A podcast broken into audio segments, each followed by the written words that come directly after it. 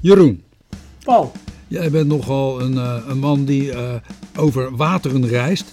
Hoe zit dat eigenlijk met de brug in Zeeland? Betaal je daar nog steeds tol voor? De tunnel? Ja. Dat is onder water. Ja, dat is nog steeds tol.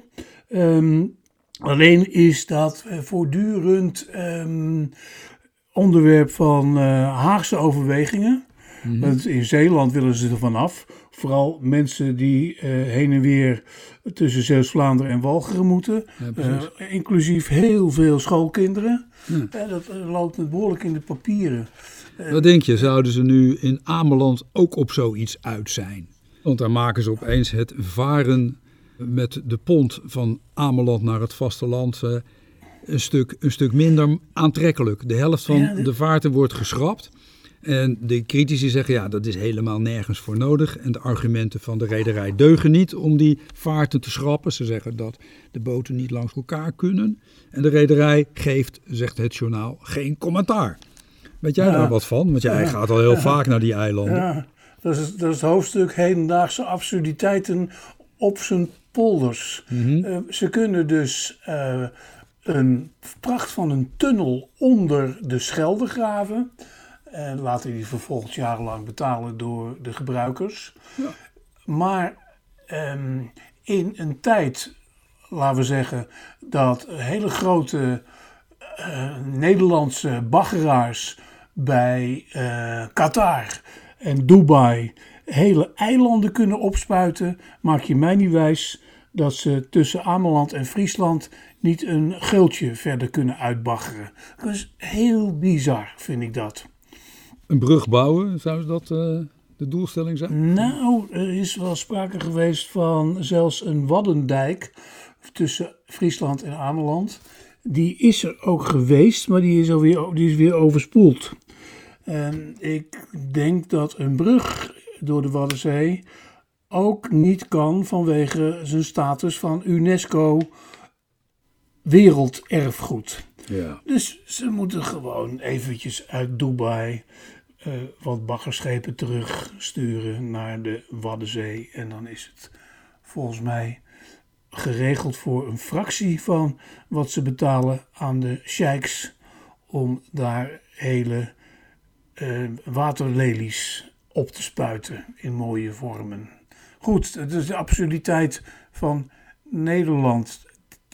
Dan ja, die actualiteit van afgelopen weekend, Paul. Dolle zaterdag noemde ik het. In navolging van onze dolle dinsdag in de Tweede Wereldoorlog. In Rusland komt het in de krant als zorgwekkende zaterdag. Ja. Van alles is erover verteld al. Wat denk jij en wat lees jij links en rechts nog? Wat ik nog niet heb gezien. Er is een Rus die in New York verblijft en die heet Piontkovsky. En dat is een man wiens opinie ik altijd wel hoog neem. En daar neem ik wel eens kennis van. En die zegt, ja, hier is toch langzamerhand een strijd gaande tussen twee partijen.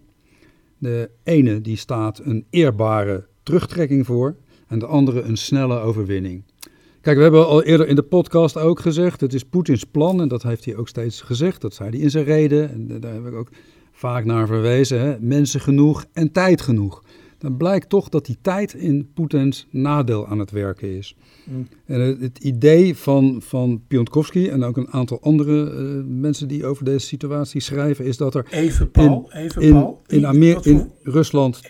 Ja, maar Paul, even, wat is het gezag van Piontkovsky? Uit wat voor functie of status redeneert hij?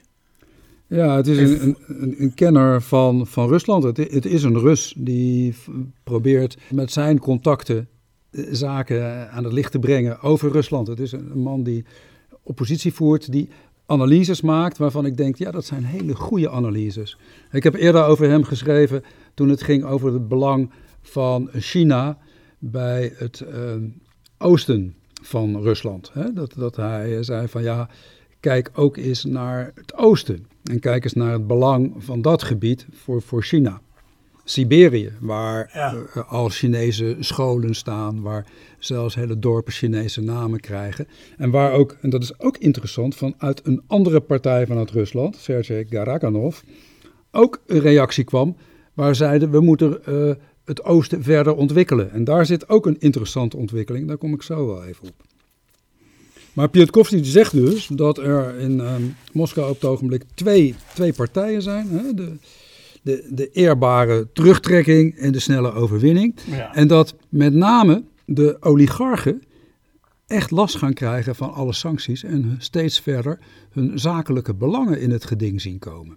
Het is de kracht van een dictator om alle organisaties te vriend te houden. En ja, wat betreft die Wagnergroep heeft hij uiteindelijk toch wel een gevaar voor zichzelf geschapen.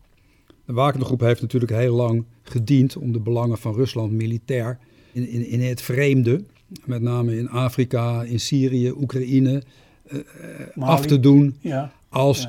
Ja, het zijn niet de Russen. Het is niet het Russisch leger. Nee, het zijn huurlingen. Maar wij distancieren ons ervan. Maar dat kan natuurlijk niet langer. Het is de Wagnergroep die in 2014 gevochten heeft tegen Oekraïne.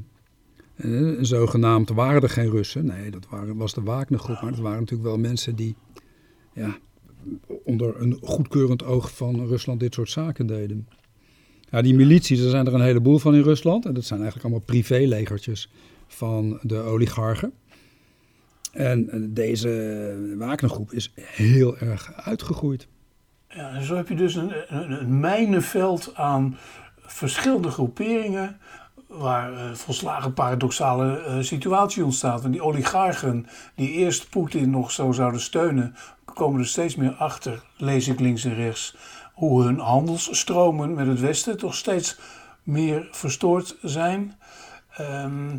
Bij die Prigozhin en Wagner lees je ook steeds over wat een waanzinnige hoeveelheden geld dat gaat. Ja. Met heel veel goud en diamanten uit Afrikaanse mijnen. Ze houden daar dictators aan de macht in ruil voor concessies, koffie, mijnbouw, suiker, van alles en nog wat. Ja, maar dat neemt dus die macht van die Prigozhin, zover ik het kan beoordelen, natuurlijk niet meteen weg als die zogenaamd in Belarus koud wordt gesteld. Maar nee, dat is het grote probleem voor Poetin natuurlijk. Hè, het is een onofficieel leger en hij heeft dat groot laten worden, hij heeft dat laten groeien en nu keert het zich tegen zijn macht. Zijn machtspositie. Dan geeft hij ze ook nog een soort van pardon. Ja, dat snap ik wel. Dat is ook zo bizar. Terwijl ze eerst voor landverraders en dolkstoot in de rug, daders worden beschimpt. Maar het is heel duidelijk voor mij, tussen alle andere Rusland-analyses door, hoezeer Poetin ze nog nodig heeft. Ja. Ja, hij moet die twee groepen, laten we ze noemen, aan de ene kant de kleptocraten. Die willen een eind aan de oorlog, een eind aan de sancties. En aan de andere kant die ultranationalistische dromers. De mensen die dromen van een groot historisch Russisch Rijk, het Eurazië, de snelle overwinning. Ja, die twee groepen moet hij toch zien in de tank te houden. En ja, zijn macht hangt heel erg af van de steun van beide groepen. Nu, dat is wel het lastige nu voor Poetin. Ja, de publieke opinie die waait alle kanten uit. Die publieke opinie in Rusland is natuurlijk grotendeels bepaald door de staatsmedia en een eeuwenlange indoctrinatie en gebrek aan denkvrijheid. Neem niet weg, over denkvrijheid gesproken, dat wat ik ook links en rechts lees, de gedachten bij heel veel van de nieuwe recruten blijft. Waarom zou ik mij nog hier laten doodschieten? Ja, natuurlijk. Ja, dat is het voor Oekraïne gunstige van deze hele kant van de opstand. Dat die Prigozhin ook aangeeft van wij zijn onder valse voorwendselen die oorlog ingelokt. Er zijn geen nazi's. Hè? We werden niet aangevallen. Het gaat om iets heel anders, het gaat om geld. Ja, en ondertussen geen nazi's van Prigozhin. Als je dus leest de karaktertrekken, de omvang en de verbeterheid van die Wagner-troepen, Wagner, zo genoemd naar de favoriete componist van Adolf Hitler, maakt Wagner op zich een soort SS van nu. De hele zware SS van Hitler. Dat neemt dus... Ja, maar hij staat niet onder directe controle van de Russische instituties. Natuurlijk niet, maar wat ik bedoel is dat dit Wagner als eenheid op zich, in de ontkenning van allerlei nazi-motieven, als strijdgroep SS karaktertrekken heeft. Dat bedoel ik.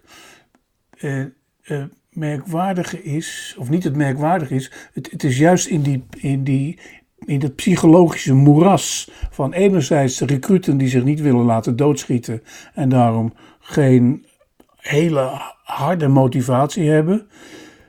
Wagner voor Poetin juist nog zo'n noodzakelijk kwaad, zou ik zeggen, bijna is. Gelet op wat ze voor elkaar hebben gekregen in Bachmoet. Nou, alles bij elkaar. Er zijn natuurlijk grote wijzen als Hubert Smeets geweest. Die hebben gezegd dat je niet alles kunt beoordelen. Maar alles bij elkaar lijkt mij dat er een broeinest van verschillende geesten is. Wat nu heel erg duidelijk blijkt.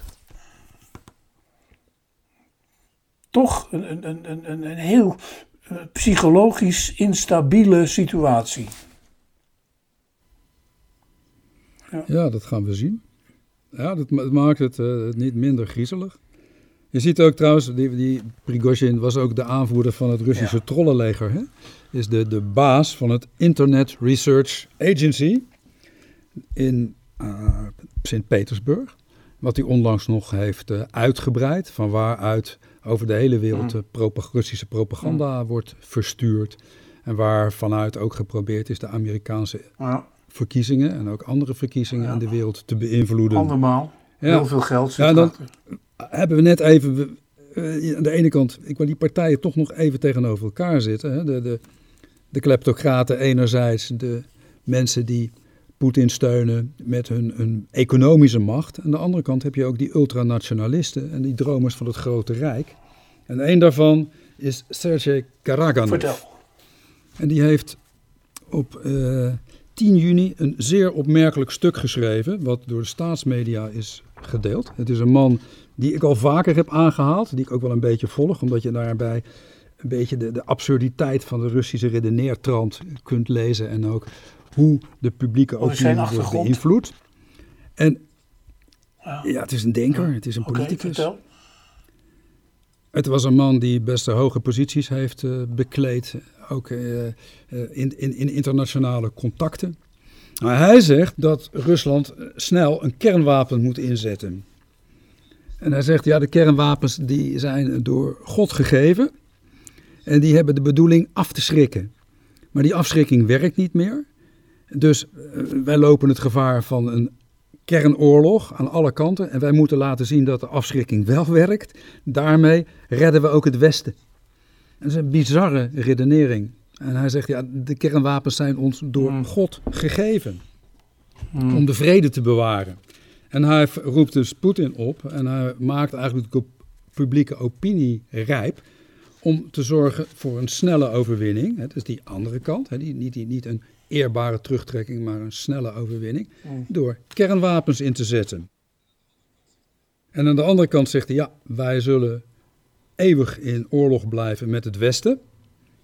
En wij zullen daar ook onze tijd, onze wapens, ons geld aan moeten besteden. En aan de andere kant ligt onze toekomst in het Oosten. Ja, met de ontwikkeling van het Oosten, wat je daar straks al zei. Ja, maar er gaat een rechtstreekse bedreiging bijvoorbeeld van de Baltische Staten vanuit.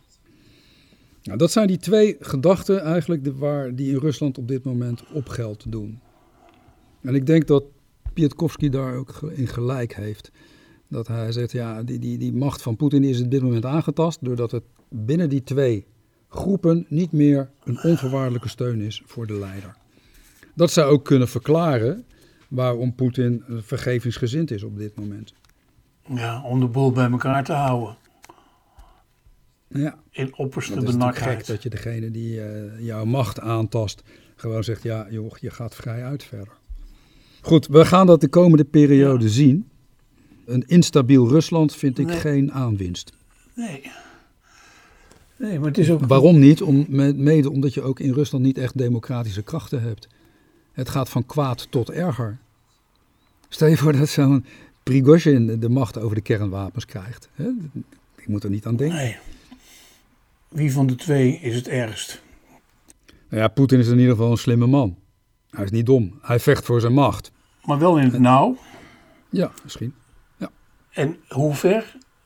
Dat kunnen we niet beoordelen. We niet precies beoordelen. Maar dit wat de dolle zaterdag of de zorgwekkende zaterdag is in die zin denk ik niet geluwd. Omdat het dingen losmaakt in Rusland die daar niet in de media zijn. Die wij niet kunnen beoordelen. En aan de andere kant, die met de grootst mogelijke aandacht worden gevolgd door de Amerikanen. Want die hebben die hele dolle zaterdag zien aankomen. Wilden daar geen rugbaarheid aan geven om niet op hun geweten te hebben dat ze die coup zouden hebben mede ingeleid. Ja, dat er wat gebeuren zou, dat was misschien toch al wel een beetje duidelijk, hè?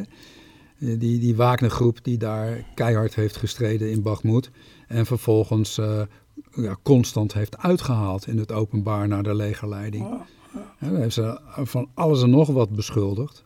Nou ja, ze waren dus met raketten aangevallen. Er werd toch ook opgeroepen om de manschappen onder het institutionele leger te brengen. Ja, ik denk dat die Prigozhin zichzelf ook wel in het nauw gebracht gevoeld heeft. Mm-hmm. En heeft laten zien dat hij kan bogen op de nodige steun. Want het is natuurlijk bizar zo snel als hij een opmars heeft gemaakt. Nou, dat is iedereen natuurlijk opgevallen. En Amerika, om daar nog eventjes op te hinten, zat niet achter de koep. Was wel op voorbereid via alle inlichtingendiensten. En heeft het ook gewoon lekker laten gebeuren. Nou ja, Amerika... Paul, ik was net in Griekenland en het onbeschrijfelijke of het grote genoegen had ik daar om toch elke dag eens even gewoon een New York Times te kunnen kopen in plaats van om hem online op te slaan. En daar zie je ook weer de beduchtheid voor en de verdeeldheid rond Donald Trump. Dan hoef je de New York Times niet voor te lezen, toch? Nee, natuurlijk niet. De New York Times heeft altijd wel van die hele lange stukken. Dan heb je echt vakantie voor nodig om die te lezen. Ja, maar ook gewoon mooie stukken. Ja, hè? Ik lees hem ook. Die beginnen... Ja. Opiniestukken die beginnen op de voorpagina. Hè? Maar dat was wat ik meenam van maandag 12 juni in Marine Doubt. Toch een hele vooraanstaande columniste.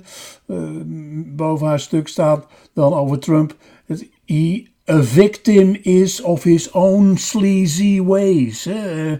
Ze ziet hem al lekker helemaal zitten daar achter de tralies als slachtoffer van zijn eigen slinkse wegen. Een paar dagen later een opinie van Nicholas Kristof op de voorpagina van de New York Times onder de kop: Could Trump govern from behind bars? Kan Trump eigenlijk wel regeren achter de tralies? Gaat verder dan in bladzijde 10. Er staan dan van die verrukkelijke zinnen als... zelfs als Trump veroordeeld is en in de gevangenis... zou die kunnen doorgaan om voor het Witte Huis opnieuw te gaan. Ja, er is niks wat hem dat verbiedt. En dat zal hij ook doen. Als hij, zegt die Kristof, tenminste niet bezig is in de gevangenis met het maken van nummerplaten. Kijk, op die manier... Ja, maar dat is natuurlijk een serieuze zaak, hè. Er kunnen nu allerlei processen lopen, maar hij kan in beroep gaan. En voordat hij uiteindelijk veroordeeld zijn die verkiezingen al wel voorbij. New York Times had wat dat betreft in alle lengte... ook en veel ruimte voor de vergelijking tussen Berlusconi en Trump.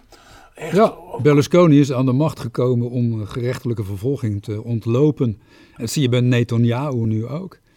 Ja. Het maakt het voor Trump alleen maar belangrijker om president te worden. Berlusconi als een template, las ik in de New York Times, als een model voor Trump. Met dat verschil dat de Italiaan veel meer dolce vita toont dan onze Donald. Er is natuurlijk nu nog een hele reeks van processen op til.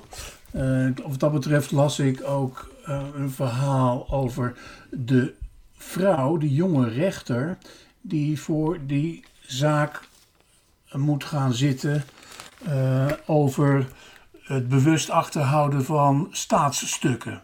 Ja, dat is wel de meest interessante ontwikkeling van het ogenblik. Heb je die foto's gezien? Die foto's van, nee. In de New York Times ook. God, hebben ze in Nederland niet in de kranten gestaan? Dozen opgestapeld. Ja, nee, die foto's heb ik gezien. Ja. En ik dacht die foto's van die jonge rechter, daar had ik niet zo op gelet. Nou, maar die dozen, die heb ik zien staan. Ja. Ja, vandaag zijn er ook geluidsopnamen bekend geworden. Hè? Ja, bij CNN. Dat hij pocht. Hij pocht op het feit dat hij daar staatsgeheimen heeft. Met name over de atoomprogramma van Iran. Daar schijnt hij op te pochen. Dus hij kan het niet langer ontkennen. Nee. Tot nu toe had ik het alleen maar gelezen. Dat is misschien iets wat nu eens invloed maakt. Want het werd altijd ontkend. En daar kon hij ook zeggen, ja, het is één groot complot tegen mij. Maar nu zijn er geluidsopnamen. Ja, misschien dat zijn achterban toch eens een klein beetje meer aan het twijfelen zet. Wie deze man werkelijk is. In zijn voordeel spreekt nog dat die rechter, Aline M. Cannon, 42 jaar oud, nota bene nog op het laatst is benoemd door president Trump. En in die zin wordt betwijfeld als een rechter die echt keihard zal oordelen, waar overigens we ook te maken hebben met juryrechtspraak, hè, daar in Florida. Dus, is dit een zaak voor juryrechtspraak? Ja. En wat dat betreft, de rechterlijke macht heb ik ook gezien. Er is in Washington een beweging, de Center for Renewing America, met lieden als Jeffrey B. Clark en Russell T. Vault. De Center for Renewing America, die er eigenlijk op uit is in Washington om meer greep te krijgen op de FBI en op justitie in het algemeen. Nou, dat was onder Trump al bezig. Dat is dus nu ook nog gaande. Daar wordt het link, hè? Daar is in ieder geval duidelijk een centrum bezig om te gaan morrelen aan de macht. En ook daarom wordt het heel interessant om te zien wat voor invloed de hele rechtsgang heeft op Trump, die toch op allerlei manieren, hoe dan ook verzwakt raakt door dit alles. En wat dat betreft denk ik wel, Paul, je bent altijd heel bezorgd over de fascistoïde, dan wel hele rechtse tendensen in Europese landen of zelfs ook in Amerika. Wat dat betreft denk ik... Nou, wereldwijd. Ik zie wereldwijd de teruggang van de liberale democratie. Het is een onmiskenbare trend in de wereld. Ja. Maar ik denk, niet in zaken van juryrechtspraak, maar in zaken de verkiezingen, dat over Biden en Trump toch de belangrijkste jury zal beslissen. En dat is toch de Amerikaanse kiezer, het electoraat. Heb jij een jonge politicus gezien die een behoorlijk elan heeft en die wilskracht uitstraalt en die democratie met verve verdedigt bij de Democratische Partij? Die mis ik heel sterk.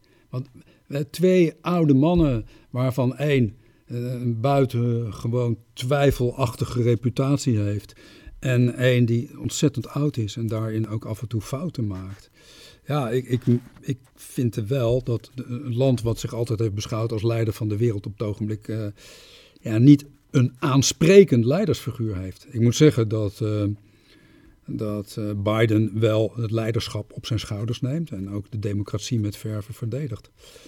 Maar ja, we moeten toch ook naar de toekomst kijken. Er moet toch onder hem een generatie opstaan die compromissen durft te sluiten. We zien het in Nederland ook, hè? Compromissen sluiten wordt heel lastig.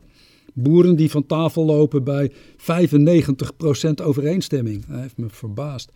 De BBB die wegloopt in Brabant, terwijl ze min of meer een akkoord hadden. En akkoord over rechtsextremisme gesproken maakt me wel zorgen wat er in Duitsland op het ogenblik gaande is. Daar neemt de instabiliteit toe. De regering is niet populair. En de AFD staat op dit moment in de landelijke peiling op 19%. Dus een sterke overschrijding van wat ik acceptabel acht. En in de wetenschap zegt, ja, rechtsextremisten, als het tot 15% beperkt wordt, extremisme, ja, dan is het aanvaardbaar. Dan is het nog niet salonveeg. Maar het stijgt in Duitsland al tot de 20%. En het heeft een uiterst snelle groei in de voormalige DDR-deelstaten. Turingen, Saksen, Saksen-Anhalt, Brandenburg, Mecklenburg, Voorpommeren. Waar de AFD echt als meerderheid op het ogenblik in de peilingen fungeert. Ja, is niet een overwinning van Robert Zesselman in Turingen van 53% van de stemmen is dan een hoogste bestuursambtenaar in een landraad. Dat is eigenlijk een verzameling gemeentes. Maar de Turinger lijsttrekker, die Björn Hukke, die staat daar ook op winst bij de verkiezingsprognoses voor over een jaar. En dat is geen fijne jongen, Jeroen. Nee. Dat is echt een anti-institutionele hardliner. Ja. Een oud-neonazi. Is tegen de steun voor Oekraïne, anti-establishment, kritische richting EU. Dat is als echt een complotdenker, hè, over omvolking en dat soort theorieën. Anti-bom. Ja, dus dat wordt. Ja, dat verbaast mij niet. Als deze groepering zo sterk wordt en dan ook nog eens kijkt naar Frankrijk, waar Le Pen op dit moment een ongekende aanhang heeft. Jeroen, ik maak me volgens mij niet voor niks zorgen. De feiten wijzen toch steeds meer in het steeds minder compromis bereid zijn van de bevolking. En ja, er zijn allerlei oorzaken voor te noemen, maar daar moet wel wat gebeuren. En ja, voor mij geldt dat de EU op dit moment wel ontzettend belangrijk is. Als we daar de eenheid verliezen, dan wordt het heel moeilijk. Dan ontstaan er allerlei lokale conflicten, net als vroeger. En met name Rusland kan daar natuurlijk goed van profiteren. En wat Duitsland betreft is die aanhang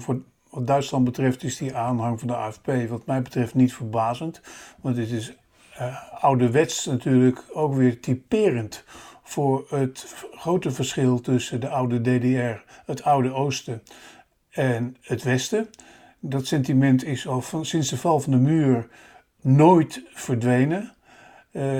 Allerlei economische infrastructurele verandering in Oost-Duitsland heeft niet de muur in hun hoofden doen verdwijnen.